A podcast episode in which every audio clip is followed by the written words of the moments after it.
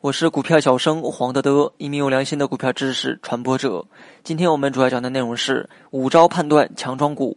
那么，首先我们来讲一下什么是强庄股。强庄股是指有强势庄家控盘的股票，由于庄家持有筹码的数量呢比较多，因此对股价的控制力也更强。但强庄股呢，在不同的市场环境下，其定义也有所不同。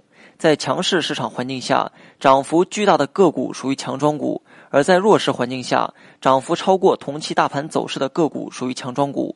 总而言之呢，强庄股的表现都会强于市场平均表现。那么接下来我们来讲一下判断强庄股的五个方法。第一，当大盘下跌的时候，观察股价是否抗跌；同时，大盘止跌的时候，股价能否快速的长阳反击并重新上涨。第二，上涨放量，下跌缩量，到关键阻力位的时候，选择一鼓作气突破，不需要反复借助对敲单吸引市场关注。正所谓强势上涨不拖泥带水，涨停板推高一气呵成，不会诱惑很多的跟风盘在早期选择追涨。第三。股价会走出标准的上升趋势，很少跌破二三十日线。对于妖股，更不会轻易失守五日线。即使短期砸盘，也会快速收复均线。此时往往在均线的下方留下下影线，或者是长阳线。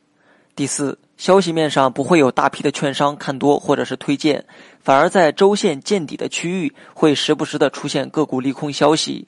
但是股价因为有强庄的看护，并不会杀跌，反而是一路走稳。第五。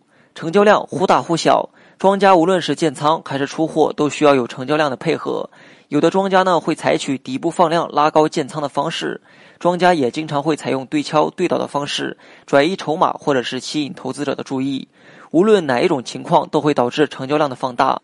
同时，由于庄股的筹码都集中在少数人的手中，所以很大程度上降低了股票的流动性。所以在没有出现主升浪之前，日常的成交量会呈现萎缩的一个状态。好了，本期节目就到这里。详细内容你也可以在节目下方查看文字稿件。